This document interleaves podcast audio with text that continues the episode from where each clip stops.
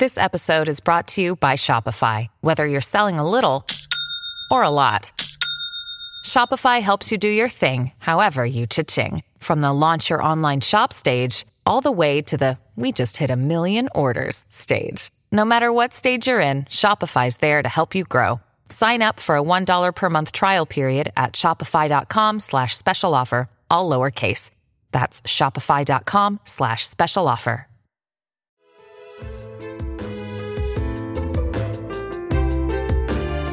In episode 1, we brought up the questions that A Midsummer Night's Dream helps us ask. Questions about issues we face in our own lives, questions of friendship and attraction. In this episode, Tiffany Stern, Professor of Shakespeare and Early Modern Drama at the Shakespeare Institute in Stratford, takes us through the play's sometimes comical, sometimes dark explorations of those questions. But we begin with a different kind of question a question about performance. In the play, we see the mechanicals rehearsing. And that means on the actual stage, they say, oh, this will be our stage. So that's just a nice layer of meta theatre richly there, making us think about drama. We see the very process by which uh, a play was put on. A Midsummer Night's Dream helps scholars think about the historical question of how Shakespeare's own company would have rehearsed and performed his plays. Understanding such matters can help us be better readers of Shakespeare. The rude mechanicals, for instance, aren't given the whole text of their play, they're given just their own parts. And this is how Elizabethan actors rehearsed too. So the actors are given their separate parts. They're not given the full play, they are given just the lines that they are going to say in the play, which is what actors were given. They were given their lines and they were given a cue of the last one or two or three words before each of their lines. And then we see their single rehearsal um, from a position of knowing their lines and cues, but not really knowing the story. And because they are very foolish actors, they don't actually know the difference between their lines that they're to speak and their cues that they're to listen out for. So all of that, which is all metadrama and all funny, funny, funny, also very fiercely brings right to the forefront acting, parts, and cues. You can uncover all kinds of important images and patterns and character traits in a play of Shakespeare's if you read it as Shakespeare's actors did, just one character's part at a time. There's a lot to be said for taking a full text and breaking it down into actors' parts and getting Hippolyta's part, her lines, her cues, for instance, and then seeing what would the actor see? If you're Theseus, you'll see oh my word, I've got a moon obsession and a death obsession. And you'll also see how that obsession uh, uh, is also shared by Oberon, maybe suggesting that they uh, doubled one another. You'll see Hippolyta has has pity. You'll see that um, Oberon suddenly goes into rhyme um, uh, when he gets the flower, suggesting that the flower has magicked him. He thinks he's using it to magic uh, stuff on other people, but it's also having an effect on him. So there are all kinds of different things you see. Uh, the the way Puck plays with rhyme schemes, all kinds of things you see when you look at a play in terms of actors' parts. One thing that is common to many characters in the play is an obsession with the senses, especially hearing and sight. This is a play of the senses, and it's a sensual play. Some, a lot of its beauty is is sensuality, and I think some of the rush of pleasure we get from it is is that that all our, our our, our senses get kind of heightened and a little bit titillated by by its language, by and by it visually. A Midsummer Night's Dream features songs and music and it contains some of Shakespeare's most lyrically beautiful language, especially about nature.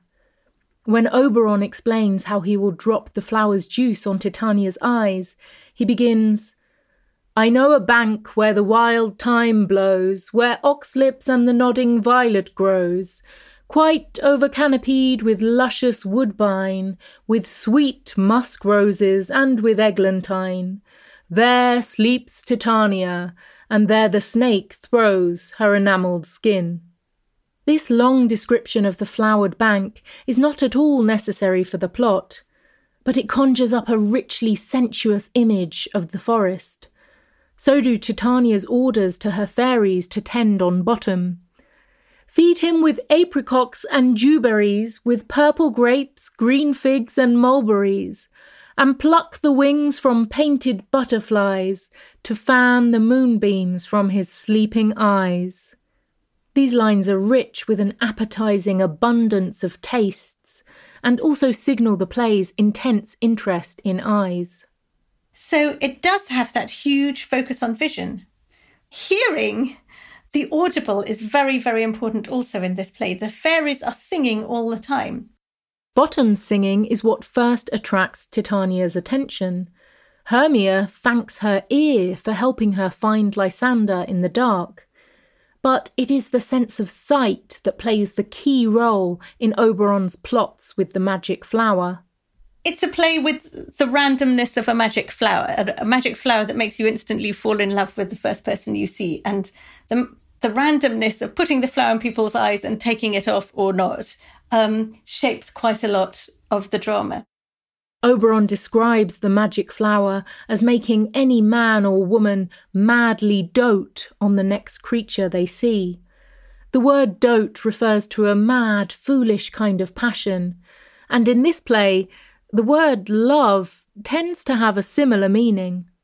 The word love is used a lot in the play. It does not mean romantic affection, it means fancying or sex, or fancying and sex uh, once you know that, you kind of understand the whole of the play. Love is more likely to prove to be just infatuation or physical passion if it depends solely on what you see. In this play, the whole plot revolves around people being driven in and out of love by their eyes. When Titania falls in love with Bottom, she declares, Mine eye is enthralled to thy shape. When she falls out of love, she expresses herself in almost the same terms. Oh, how mine eyes do loathe his visage now! In this play world, these rapid shifts of passion occur because the character's eyes have literally been enchanted by the flower. But Shakespeare suggests that the flower's juice, like Cupid's arrow, may just be a metaphor for the irrational, sensory way that human passions normally work when no magic is involved at all.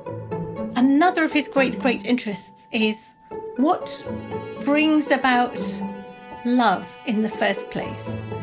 You want it to be led by the heart and the head, but actually, uh, it's basically it's in the eyes, it's what you fancy.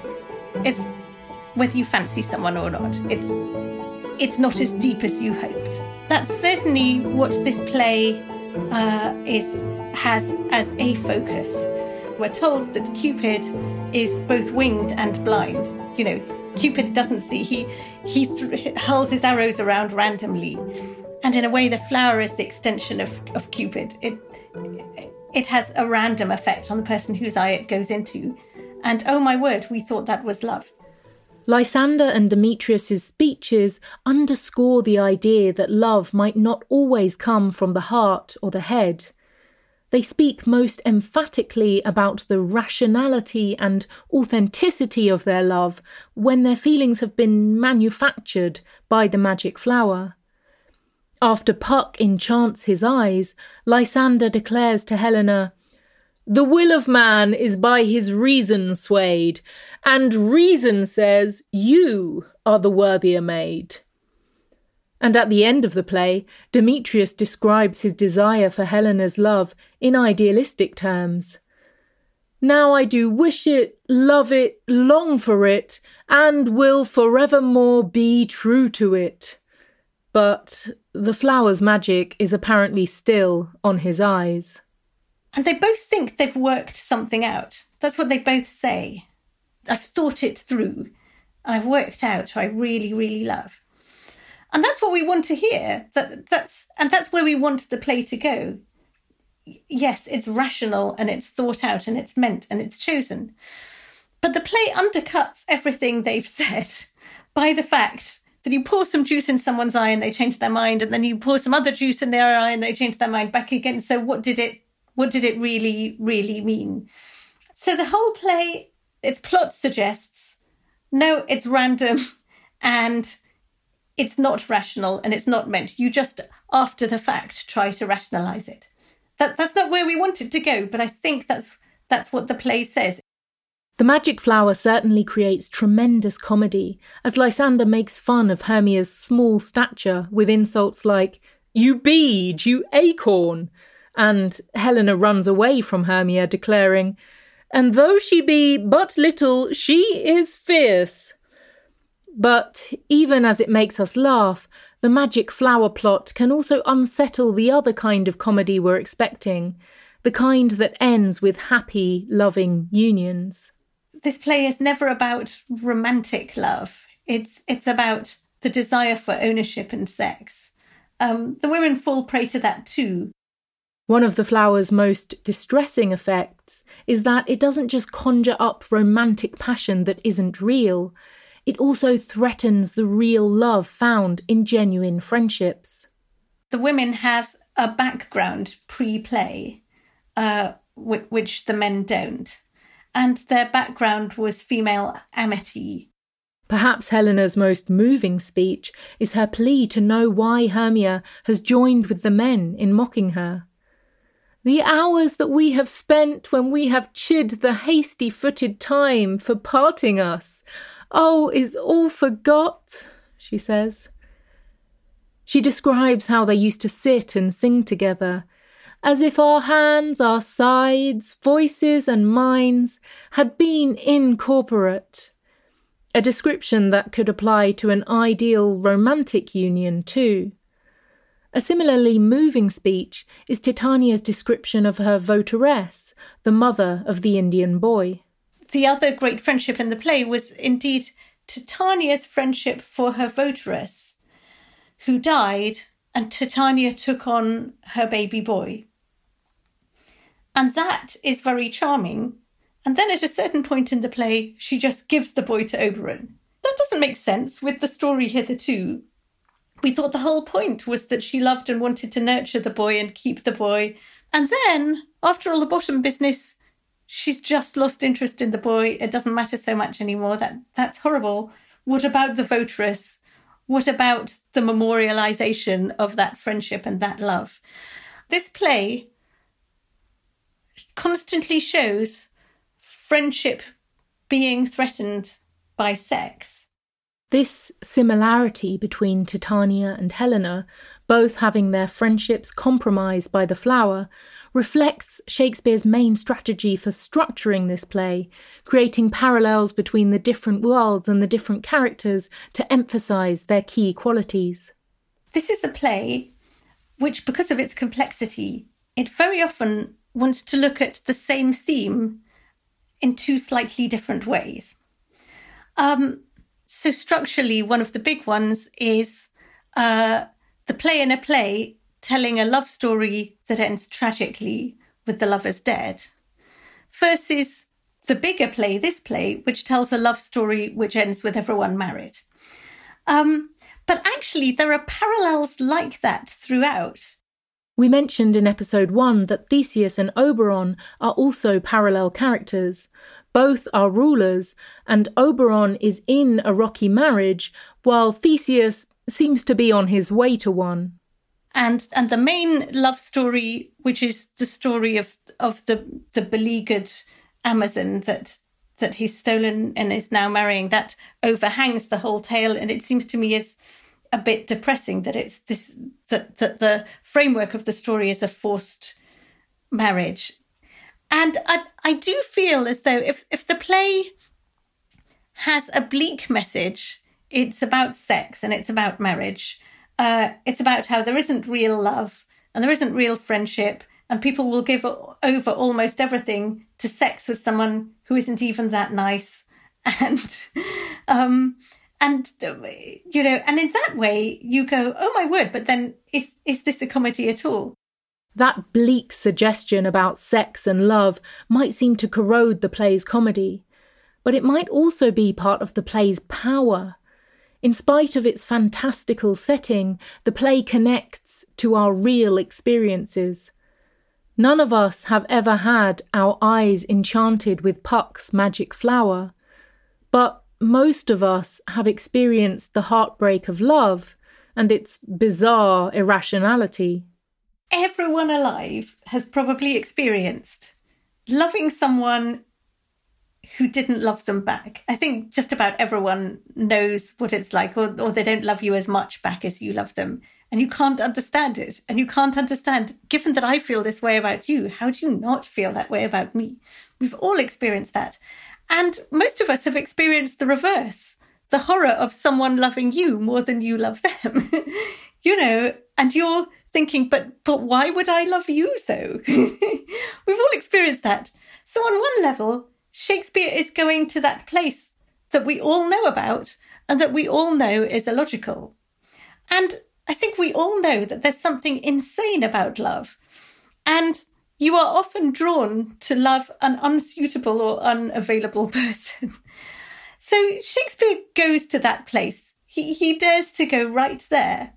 And he dares to go, looked at externally, it's all pretty silly.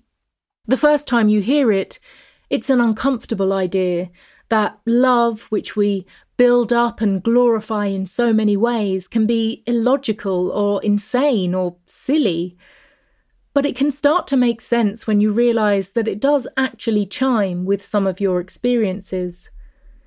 By reflecting in a comic context some uncomfortable truths about love, the play might make it easier to acknowledge those truths and to ask ourselves some useful questions about the relationships in our own lives. Quite often with the play, we're looking for the answer the thing that it is saying, which is the message that we can take out and rule our lives by. And I don't think the play is being as comfortable or as safe as that. My problem talking about this is that it, it's hiding the humour of the play and making the play sound very, very dark. The play's skeptical take on love and sex and friendship might seem like it's ruining a light hearted comedy with quite a lot of unnecessary darkness. But on the flip side, we could also see the play as taking that darker side of passion and lightening it up. Around the same time Shakespeare was writing A Midsummer Night's Dream, he was also writing Romeo and Juliet. That famous love story ends with the suicides of the two lovers. In A Midsummer Night's Dream, that same story of suicidal lovers is retold in the Pyramus and Thisbe play, but its tragedy is tempered by the mechanical's farcical performance of the story and by the comic ending of the larger play. A Midsummer Night's Dream invites us to face the less pleasant realities about love and who we might become in relationship with others. But it does so while inviting us to laugh at and with its characters, which might make it a little easier to laugh at ourselves. Sometimes that's just what we need to do haven't some of us felt, like Titania, as if we've woken up and realised that we were in love with an ass? We are the recipients of this play. It's, it's for us to rationalise and judge it. This is a play of parallels. Is there any parallel with me in this play? And if so, do I like that? it's a little reductive of what one might think of as of the complexity of being human. Um, but as I say, what, what might be horrifyingly the case is that, that, you know, you go, oh, how incredibly superficial. Um, you, you feel as you see. Uh, and you, you randomly love one person more than another, but, but then you realize that is actually literally true of yourself. And, and that that thing that seems reductive is also true. Puck makes fools of the lovers by putting the flower's magic illusion on their eyes. But maybe the play itself can work like Oberon's antidote herb, which removes the illusion and takes away all error. It's a fantasy that can clarify reality, with at least a few laughs along the way. I think what these plays so often do is give you something to think about. And one thing you can think about is does your love have a sure foundation or not? And it's always worth giving that a good hard think and sorting it out if you can. And I think the play, in a funny, funny way, asks us to do that. So, experiencing Shakespeare is a way of thinking through issues in your life. This play, for instance, is a way, really, really, of thinking about love and lust and what the purpose is of marriage. As I say, it doesn't give you answers, but it gives you fabulous questions. In our next episode, we'll look at both some comical and some deeply serious moments from this play and see how Shakespeare uses both comedy and tragedy to call into question some of our conventional notions of love.